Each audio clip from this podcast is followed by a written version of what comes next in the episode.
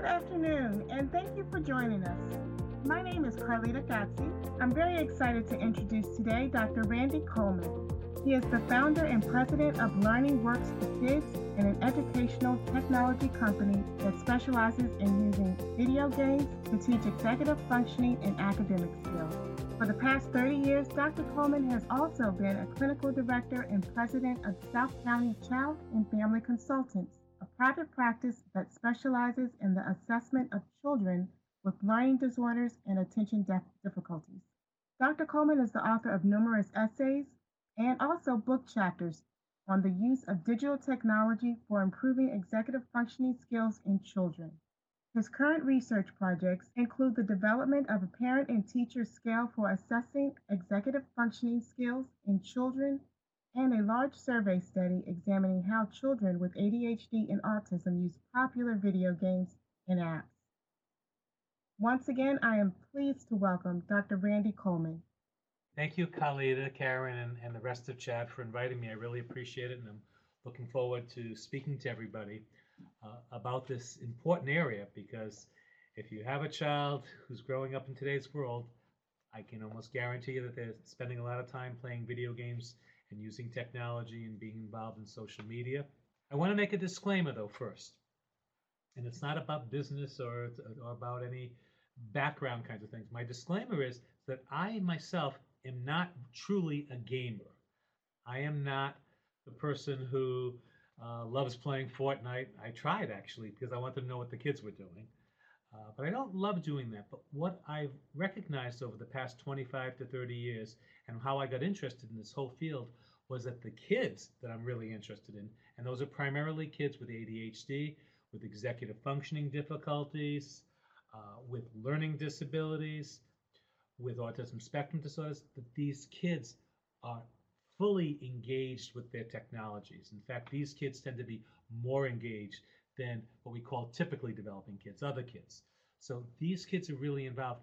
And that one message I want to get across to the folks that are here, and I'm assuming that we have a lot of parents and educators, is that all of us really need to know more about this. All of us need to be more involved, even if we're not gamers we can ask questions, we can listen, we can observe, we can be involved because when kids are spending as much time as they are with these games and technologies, we ought to know something. If our kids were spending eight hours a day meditating or doing yoga, we'd want to know more about it. Well, our kids are spending six hours a day if they're under the age of 12, about nine hours a day if they're teenagers. And by the way, adults are spending about the same amount of time, nine hours a day, using technology. So we ought to know more about that.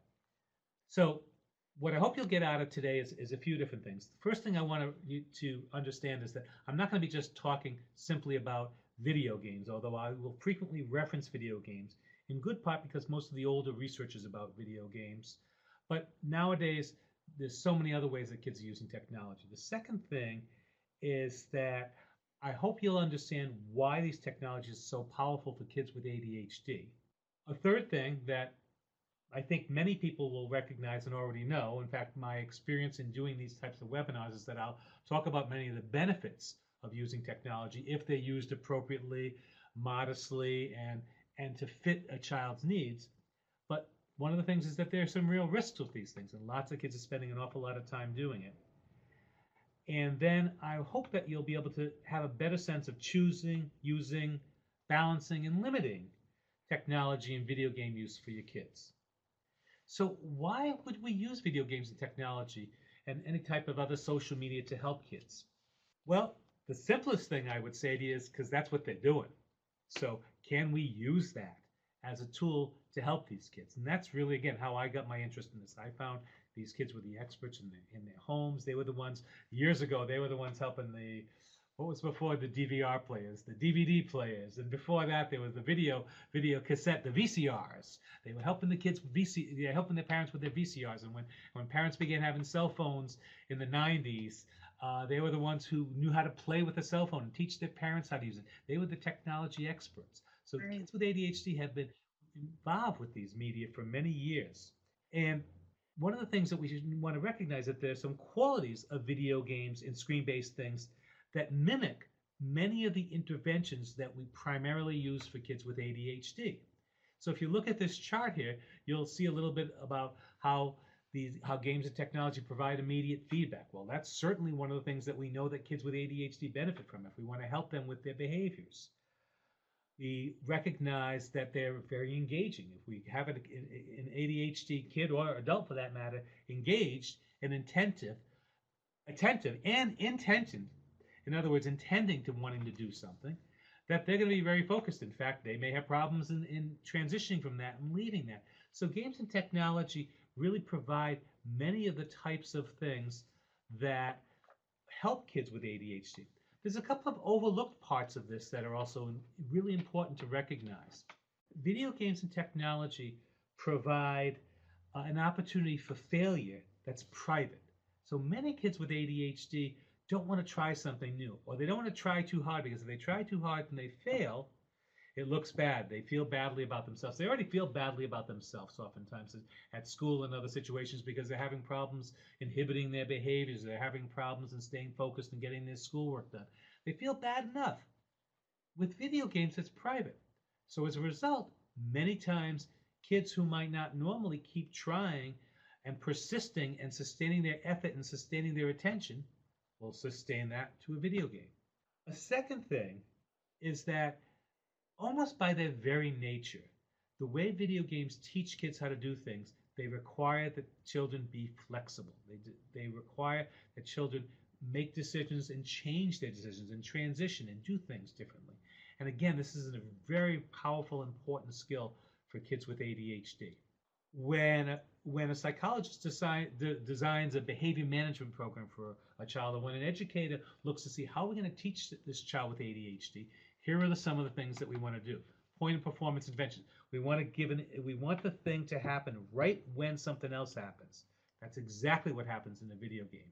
The immediacy of the feedback is right what happens in a video game as well.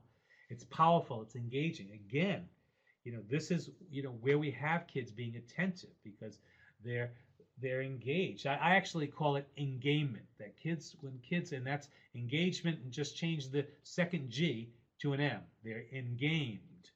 And when kids are engamed, they're in this sense of flow where they're there, they're not thinking about anything else, they're totally focused in what they're doing, they're absorbed. It's, it's kind of a, a digital absorption, if you will. The other couple of things about video games that are very similar to what we want to do in the real world when we're, we're helping kids with ADHD is we want to modify something to a child's needs, to their strengths, to their weaknesses. In particular, we oftentimes want to work on their weaknesses to help develop those skills.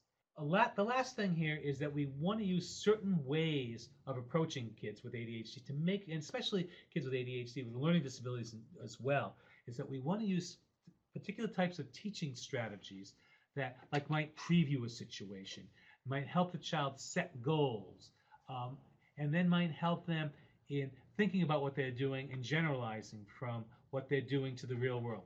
Now, that's something that's typically not in a part of most video games and technologies.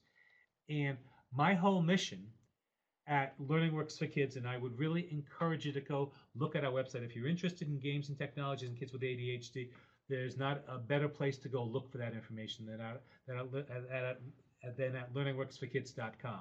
And you'll be able to see our our uh, logo and U- URL at the end of the the end of the session. There's not a better place to go look for that because what we do there is we use games and technologies as teaching tools. We don't expect a kid to play a video game and learn all these skills from a game. If we did, I'd be out of business in terms of my clinical practice. The kids wouldn't be coming to visit me. They, they'd be playing video games. They'd be learning all the skills, especially the executive functioning skills that they needed to, but they're not. But they can if we get parents, educators, uh, clinicians involved, and also if we can start designing new games that help with that kind of thing, and also developing new neurotechnologies that work on those kinds of things. So that idea of taking what kids are doing in the game and bringing it into the real world is important. I talk about it being making game-based learning into real-world skills. That's what our mission is at Learning Works for Kids, and and it's really a mission that I think many parents should take on as well. How can they take what their kids are doing, spending so much of their time and energy engaged in, and make it more useful and productive for them, as well as it being fun? Because the fact that it's fun is why they want to do it. So why would kids rather play Minecraft? And I'm using Minecraft, and I'll and I'll and I'll show you a brief couple of slides on Minecraft later here. uh, as, as an example here because many parents of all kinds of kids know how much they love Minecraft. I think it's particularly true for, in my experience at least, with kids with ADHD and kids on, on the spectrum, that they love Minecraft. Part of Minecraft is that it's that they that they can set their own goals, they can work at their own pace, uh, they get the, this kind of feedback. Why do kids, you know, really want to do this? What what happens? Uh, you know, in Minecraft and other in other in other games. One of the things that happens, by the way, may be biological. Uh, we sometimes talk about almost there being a dopamine rush. Uh, dopamine, you know, that's one of the reward neurotransmitters that go on that, that are used in our brains, which we have some deficiencies in, in, in children and adults who have ADHD in terms of how it's transmitted across the the uh, neuro, the uh, uh, axes of the of the neurons. That there seems to be an increase in dopamine when people are playing video games. So there may be a biological part to this as well. And when we think about ADHD as a disorder of intention, as Russell Barkley and Thomas Brown have talked about, in other words, it's not so much that it's attention that's a problem, it's that if an individual wants to do something, if it engages their brain, if it lights up their brain, if you will, and you can see this kid whose brain is lit up, it lights up their brain, they can pay attention. The, you know, their, their brain is working normally. In fact, this is one of the reasons why many people, uh, and, and for example, uh, Dr. Hallowell, who's been very open about this, believe that ADHD is not always a deficit. In fact, oftentimes it's a strength because if there's something that you have an ADHD child who, being interested in, they can do really well with it. I oftentimes I feel like the best advice I ever give parents with ADHD is I say to them, your job over the course of the next X number of years is to nudge your child towards those things that he or she loves to do. And if you can nudge a child with ADHD towards the thing that they love to do, they will get good at it and they will want to do it and they will be focused and they will be successful. So that's sort of what we want to try to figure out how to do. We find video games is a great place for that. Now, not everybody can be a video game player, although increasingly there are people who are making their living playing video games.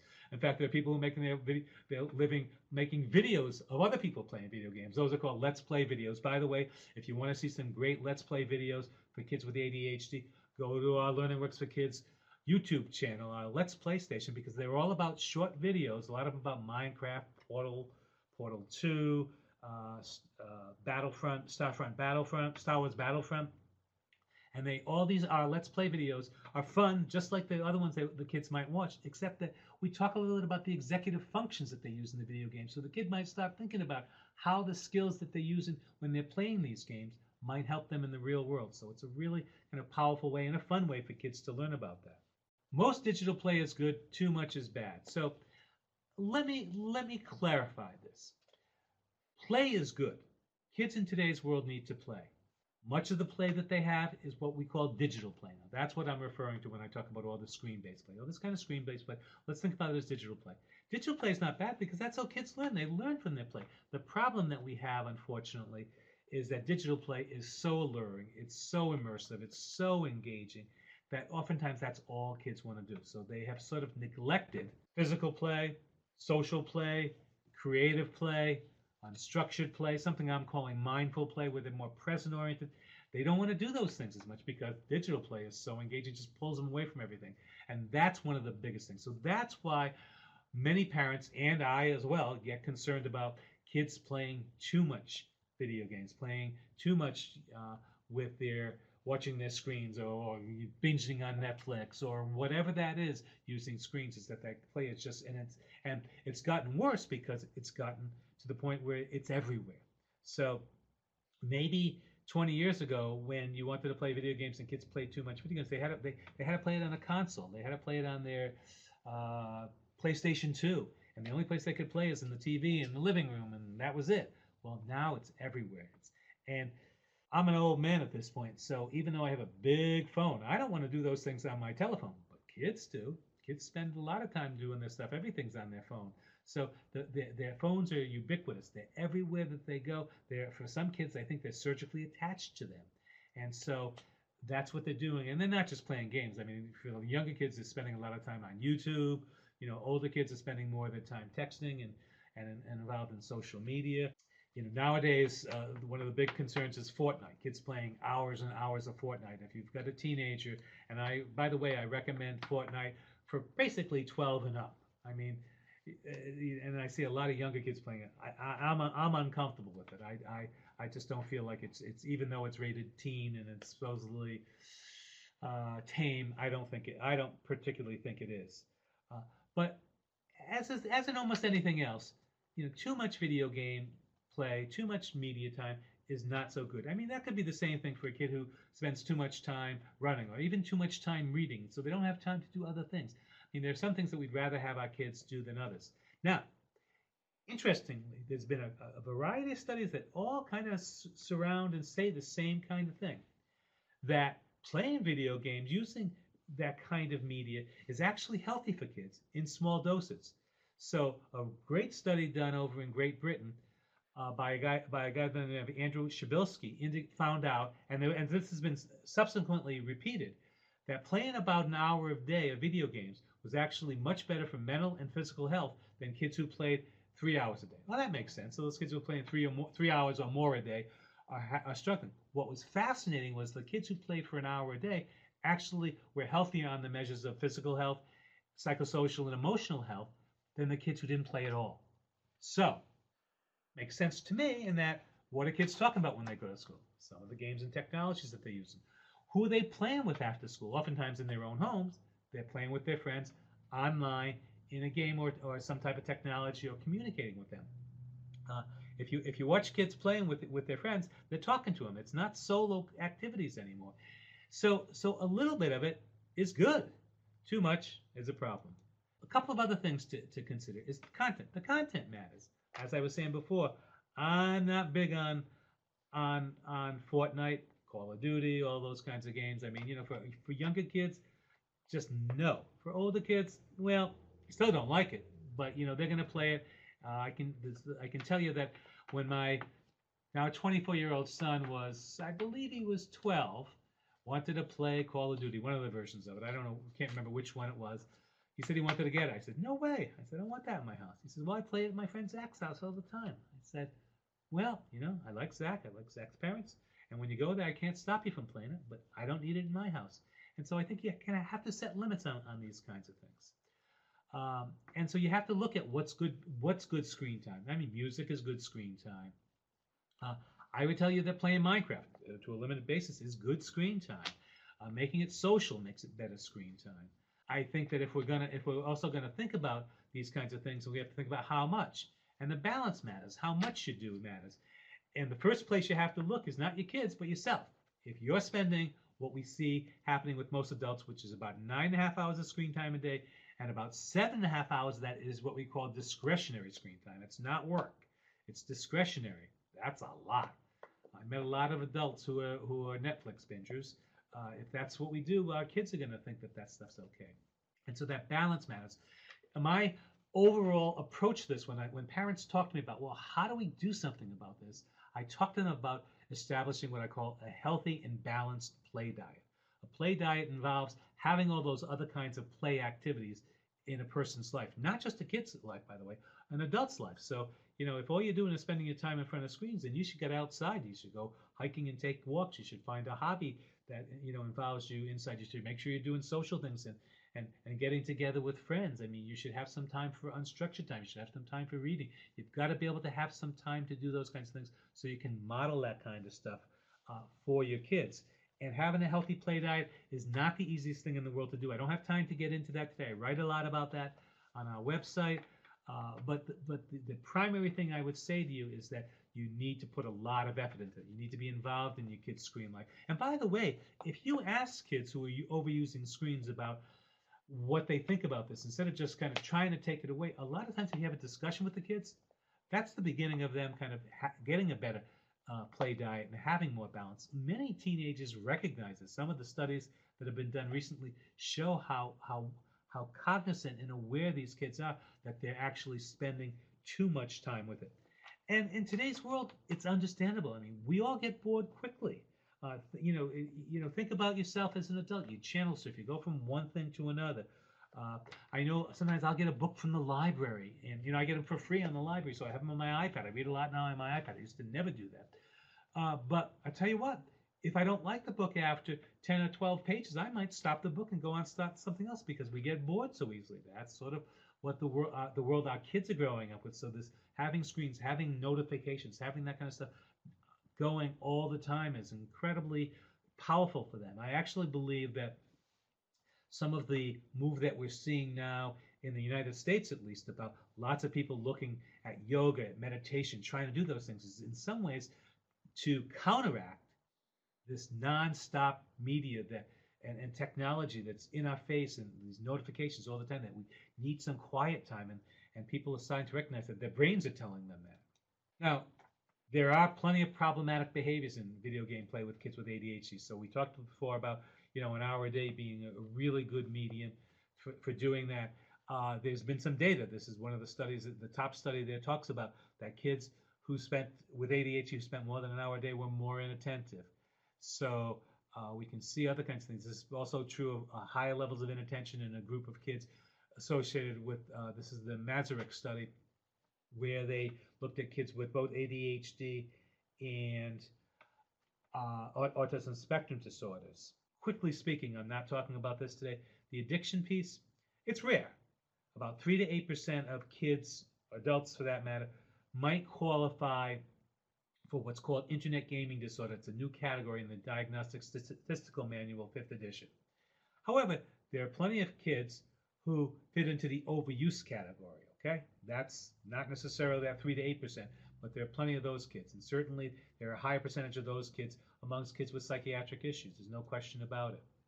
So here are a couple of ideas about cautions about what we might do for, for kids who have these issues uh, and a couple of you know you know some strategies to use. I'm not really big on the idea of using video games and technology simply as a reward. As I was saying before, I think that digital play is an important part of children's play in the 21st century. However, in some instances, so, so, so in other words, let me let me step back. So in other words, what I'm trying to say is that I don't want it to always be perceived as dessert you know, okay, you can have your dessert after you eat your beans and your hamburger and your uh, potatoes and your salad. It's not just dessert. It's it, it's healthier than that. It's it, it can be pretty healthy. Let's maybe maybe want to think about it as a as a as a yogurt with that's got some fruit in the bottom that's a little bit sweet. It, there, there's plenty of nutrition. I'd like to, I, and especially we can make games and technology what I call digitally nutritious. We can add some flavor, some nutrition to them and, and make it useful. So I don't like the idea of just using it as a reward. However, certainly for some kids with ADHD, with autism spectrum disorders, that's what we're going to need to do, especially if those kids demonstrate to us that they can't use it responsibly or they can't take care of those other parts of their life, their other responsibilities, whether that's getting their homework done or just being engaged in other activities. If they can't do that on their own and all they want to do is play video games, then sometimes we're forced to be using them as game, as as as rewards. But I try to encourage parents to to not do that. I think that there are some better ways to use to use games and technologies. Uh, I want to just talk briefly about some of the newer technologies that come out. There are a lot of new technologies that are happening, going around. In fact, I just came back from St. Louis. I had a, I was honored to be able to be a, one of the presenters at the International ADHD Conference that was just held last week. Uh, CHADD plays a big role in that with a couple of the adult ADHD groups. Uh, while I was there, uh, I talked about brain training te- te- technologies and talked about a bunch of different ones. And there's a couple of really interesting things that are coming out now for kids with ADHD. There's some older programs such as Cogmed Working Memory, which can be helpful. Uh, I went to a couple of workshops and provided some information about neurofeedback. There are some specific programs made for kids with ADHD, uh, like Play Attention and uh, Mightier, which is made by Neuromotion. Uh, Akili is developing a, a, a, a, project that at one point had been called Project Project Evo, and now it's TLK 110, I believe. I don't have the number in front of me, but it's a, but they're looking for FDA approval to use as a digital medicine for kids with ADHD. So that's a really interesting and fascinating piece of work. And, and all these have some pretty good research behind them. The question is going to be how well does that research and the improvements that we're seeing with these new tools generalized to the real world and how well is it maintained. So those are st- still open-ended questions, but we're in the infancy of the kind of work on, on in, in these areas. Um, another another program called Neuro Plus has kind of developed some strategies as well, combining sort of biofeedback and neurofeedback. So there's some fascinating stuff on that. If anybody's interested uh, in that presentation, actually, you can find it uh, on our Learning Works for Kids website. I think it's learningworksforkids.com backslash ADHD-CON. So eh, like ADHD conference, but just ADHD-CON, and you can get the all the slides from from that program, and that can t- tell you a lot about some of the different brain training programs that are out there, some of the newer things. It's it's really cool. So I, I wanted to tell people about a program that we're doing that's sort of helping to make that transition, to help that lever to leverage the games and technologies into real world skills. One, so one of the things that we've done at Learning Works for Kids is we provide all this information to parents and to clinicians who come to the site, to educators, about how they can actually take that game playing and make it into real world skills. Well, a lot of parents are too busy to do that or feel as if they don't know the games well enough. So what we've done is we've recently developed a new program that we call Learning Works Live. It's, it's and, and so Learning Works Live is a program where we actually have our gamer guides who are experts in both the games and in executive functions play games and use apps and teach kids specific skills. So we're running workshops, online conference workshops. So the kids come online with us and they work with us. And they have fun playing a game, but they're learning about organizational skills and learning about how they can use organizational skills in the real world. And then we teach them how to use an app and how to apply that app with a little bit of homework. The parents get some homework along with this to create some activities that the kids can use. Uh, these are these are ongoing programs. They're offered after school, so kids don't have to leave their houses for that.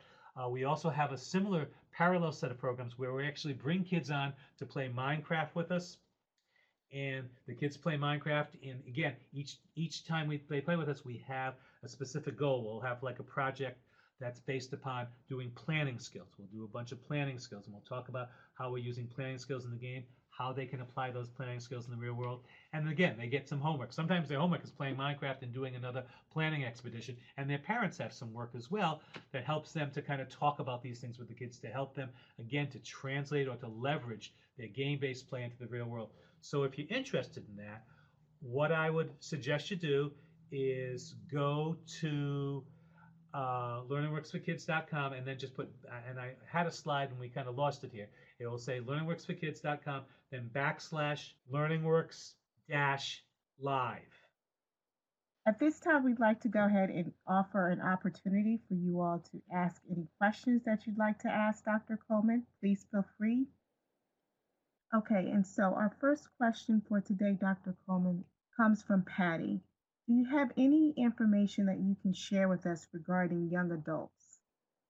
Sure. So, uh, Patty, one of the things that we're doing with kids with young adults and thinking that it really makes sense is that many of these young adults need to learn how to use a variety of apps and tools to help them with school. And so, you know, for example, we I, am a big believer that men, I, and I've, I've seen this with kids with ADHD. Lots of kids with ADHD really struggle with their writing skills. They just have the hardest time in the world getting their thoughts onto paper. It takes them forever sometimes, causes incredible amounts of frustration. Uh, then they have difficulty organizing their stuff.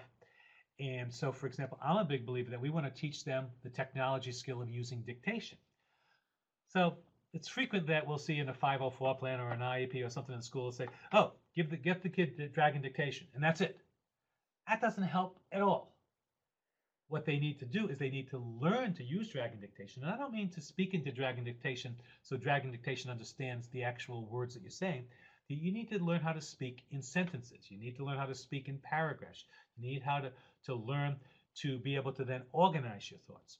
So one of the things that we've done, and we have some stuff on the site now, and we, you know, we we we've done this with with kids in our office, and we, and we, and one of our Learning Works Live programs is going to be on dictation, teaching kids how to use dictation. Now, I don't expect you to a child, a young adult, to learn dictation skills and all of a sudden become a good writer. But for those kids who really struggle with it, if we can get them to be able to brainstorm, if we can get them to be able to write basic paragraphs, and then maybe get a parent or an educator or, or a, a peer to help them to edit and to organize their thoughts, then they can go someplace with it. So there's a lot of little tricks that we've learned. So, for example, one of the things we teach kids to do is to have somebody ask them questions about something, and then they answer the question in the form of a sentence. Who was your favorite character in the book? My favorite character in the book was blah blah blah. Boom! All of a sudden, you've got a full sentence. So we're trying to teach kids it. So, so that's just one example of using dictation tools. But there's a bunch of other great tools and apps that are out there. A couple of my favorite ones are Notability. That's a fantastic tool for kids with working memory and processing speed issues. Uh, you know, for those of you who want to learn more about kids with slow processing speed, I'm in the process of writing a book about that. And but in the meantime, there's a pile of articles about slow processing speed. Again, pretty common in kids with ADHD on the, on the Learning Works for Kids website, and I appreciate if you could share those with other people as well. But we we find a, there's a bunch of apps that, like that that can help with processing speed as well because they can help kids just to get a little faster, be a little bit more organized, get started on tasks a little bit easier. So. So those are a couple of ideas. Thank you, Dr. Kulman. Our next question is from Davey. It says, uh, for kids right now who have inattentive ADHD, what is the best way to set some boundaries for the video games or phone games so that they don't become distracted from things like homework or family time? Oof, that's the that's the big question. Getting distracted from games and technologies is is, enormous. So uh, part of that is that you know I, I I I would say that part of the answer to that has to do with the age of the child. So with younger kids, it's a little bit easier because you have got more control. You know, you can they don't they don't they don't have cell phones yet. Although I'm starting to see, you know, seven and eight year olds with cell phones in my office. I roll my eyes, but that's just how it is. Mm-hmm. Uh, but you know, so for younger kids, I think it's a little bit easier. And a lot of a lot of times, you know, what we need to do with those kids is is is make sure they're just not in that place where those kind of technologies are available uh, as they're doing things. Although there's this long-standing misconception, and, and some of some of the parents who are here recognize this already, that kids with ADHD are going to get their homework done. They're going to be able to focus better in complete silence. Well, that doesn't always work. And for, in fact, for a lot of kids, that doesn't work. And one of the technologies that actually can be very helpful for kids with ADHD and having them having them have it around their homework is certain kinds of music. So, for example, some kids can really do better if they have classical music, some kind of background music, just to kind of fill in the space a little bit. So that's kind of one of the ways of using technology with those kids. But I think with younger kids, it's really a question of just being able to set limits and setting those up right away. For older kids, it's much more difficult. For older kids, I mean, part of the problem for, for older kids and even for, for now middle school kids is so much of their homework is done online. Uh, you know, many kids who go to schools now where they are either bringing their own devices or they have Chromebooks or iPads or whatever what it is, and you know, everybody's got you know everybody has their own device. Is that when you're on those devices, it's really easy to go someplace else. Uh, almost any adult who works on a computer knows that happens to them all the time. So it, it, I think it's it, it's something that that is is worth looking at. Although, actually, let me give you a, kind of just a quick aside for some of you adults who, who find yourself doing that because I do it too, okay? Okay. I recently got myself a standing desk. Now, I don't, there's no science behind this. So I, know NRC is supposed to be all about science, and there's no science behind this, so I want to warn you.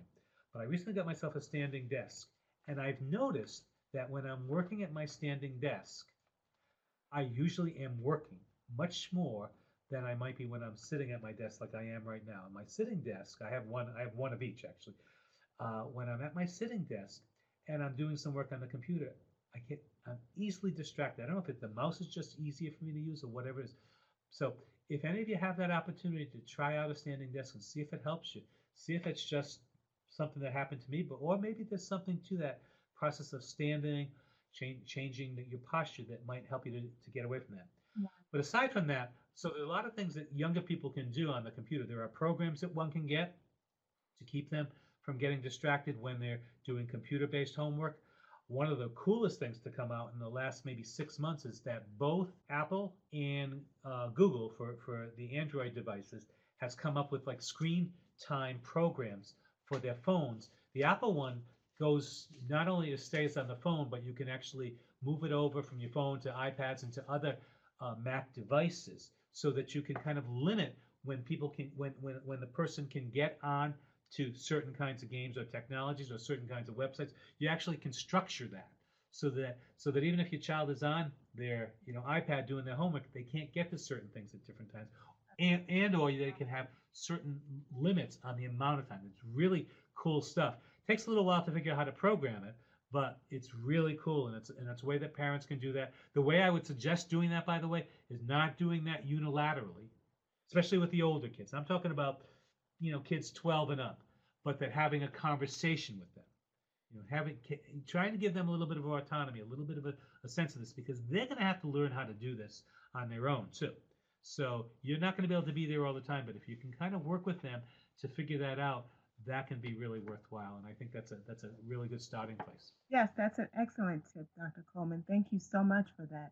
Which kind of leads us into our next question uh, from Selvina, who's asking, how much video game time would you suggest for a teenager?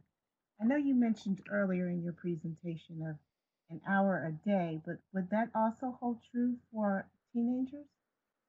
So so let's let's just take that hour a day for for a little bit, okay? So when I say an hour a day, I say to myself as I'm saying this out loud, and because I've, I've said this many times, I'm not always sure that that's realistic for kids who are gamers. There are a lot of kids who want to play more than that. So that and that hour a day, that that data does come from uh, you know uh, teenagers. I think for the most part the kids were like 14, 15, 16 However, I'm not. I'm. You know, I, I think that that it, for kids who love gaming, an hour a day may not be enough for them. Part of this is also to kind of examine and to look at what else are they doing. And as I was saying earlier, my bigger concern is that the child has a healthy and balanced play diet. So if you've got a kid who's getting you know, A's and B's in school or and doing their work, getting their homework done. If you've got a kid who's on a sports team, if you've got a kid who is engaged with his peers or her peers, if you've got a kid who does family things, uh, you know, doesn't isolate themselves, but is pretty efficient with their time, and they can spend a couple of hours a day, you know, playing video games, and on the weekends spend three hours a day, and, or hanging out with their friends doing it for a good part of the afternoon. I'm not terribly worried about that child. That child sounds like they've got a pretty healthy balance of activities, uh, of getting school done, and things like that. My concern is really the kids where that's not happening, where they're spending so much time, where they're spending, you know, two, three, four hours a day, and, and their kids who spend a lot more than that. And what what we what, what we've actually seen, and this this is fascinating stuff, dating back even early into the early 2000s. Russell Barkley and uh, I forget the person's name, Fischer. I forget her first name. I, want to say Barbara, but I don't think that's what it is. Uh, did a study, and, they, and, it's an ongoing study of, of, of uh, young teenagers and now now young adults in Milwaukee. And what they found is that well, the, well, if you took the summation of everybody, they seemed to spend about the same amount of time as other people did with games and technology. There was a subset of that group of uh, people with ADHD who spent an excessive amount of time, much more so than most other people. And I and I think that we run that risk. I mean, we know for example, that kids with kids and adults with ADHD tend to be uh, people who have more addictions. They tend to get more involved in and overly engaged in certain kinds of activities. So that we have to be more careful with them. But I'm not, I guess what I'm trying to say is I'm not worried whether that's at one hour or two hours. The older the kid gets, the more freedom, the more autonomy they should have for doing this, the more likely they they, they, they, they more likely they need the technology. Not, not not so much for playing video games, but for communicating with their peers. Although, for many teenagers, part of their communication with their peers is say playing Call of Duty with their buddies after school. And that's what they do. This is how they communicate. And they're talking to each other. So it's not, you know, they're playing the game, but they're also they also have headsets on and they're talking to each other. So there's an engagement with that. So you know, I think that the question becomes a, a, personal one about, you know, when does it become excessive? I also believe that different families have different sensibilities around these kinds of things. I, I, you know, as much as it'd be nice to have one size size fit all, that's probably not the case. So you have to take a look at yourself and your own sensibilities. You have to take a look at you know how you use technologies in your own home. You have to take a look at is your child still doing things with you. Keep in mind that you know teenagers are going to want to establish their own lives and not do so much with their parents. Don't worry, they get over that and they want they'll be interested in doing things with you again as they get older. Excellent. Thank you so much, Dr. Kulman. We're coming to our last question, and then we'll um, get ready to wrap it up. This one is from Amal. Amal would like to know what uh, tips and strategies could you give us to help from transitioning from screen time into other tasks at home? So, one of the big things that helps with transitioning is talking to kids, and not talking to kids while they're playing, but talking to kids uh, before they're playing, watching the kids before they're playing, recognizing and understanding the types of games and technologies that kids are using. For example, there are some team games. For example, if a kid has to leave in the middle of it, they're really hurting their team, and uh, that's not a good thing for them, and they feel badly about that as well. So you need to know sort of a little bit more about the games and technologies. Once you know a little bit about that and and you and the child sitting down to the you can also have a discussion about the specific game that they're playing at that time or what they're doing. Trying to help them to tell you what goals they're going to set and how they're going to stop it. So that's that is you know one of the things that can be really helpful with the transitions. Now mind you this is a really difficult issue because this is you know the kids are engaged and involved and and we know that transitions are not easy for kids with ADHD. I mean, you know, if we take a kid with ADHD and put them in the classroom and they finally get going on their math homework, uh, and maybe they don't like doing it, but then they have to change and go to do something else. They don't like to do that either. So, but video games obviously are a little bit more engaging and more enticing. So I think that the first thing is to really have some communication about. The, the second one is to have a way to actually set a limit without kind of going there and pulling the plug. One of the one you know one of the things you can do is you can have some of these kinds of tools. For example, now the new Apple tools and the new Google tools are, are there. There are also a number of other screen-based uh, programs that basically allow the kid to play for a certain amount of time, and the kid's in charge of it. They can see it. They're not in charge of setting the amount of time, but they can see it. So the timer is not you shutting off; it's just happening because, and the child knows that they, they may not have agreed to it, but this is this is what they're doing. Uh, I also think that transitioning is helped by making sure that you know when the child is playing games and technologies is at a time when transitioning to something else makes sense to them. So maybe it's dinner time, so that they they've got to come to din- you know to dinner, helping them to to think about those kinds of things as well. Uh, it helps if the child's not tired. Uh, I, would I'd also for those for those of you who may have kids who take ADHD medications. Uh, I would not want to be transitioning when the medications are wearing off because there can be some rebound effects. So um, there's a bunch of things like that. I've actually written a few of those, a few articles about this. I'm sure I'm forgetting a couple of ideas that we've come up with in, in the past and some articles that I've written at learningworksforkids.com as well. So you might be able to find some additional information there. Thank you. Thank you so much, Dr. Kulman. Well, everyone, that is our time. You can go to our website, and find out more information about our upcoming events. Thank you again, everyone. Thank you, Dr. Kulman. You gave us excellent information. I'd like to say thank you for joining us and taking the time out today. Thank you for having me. I really appreciate it. Thank you.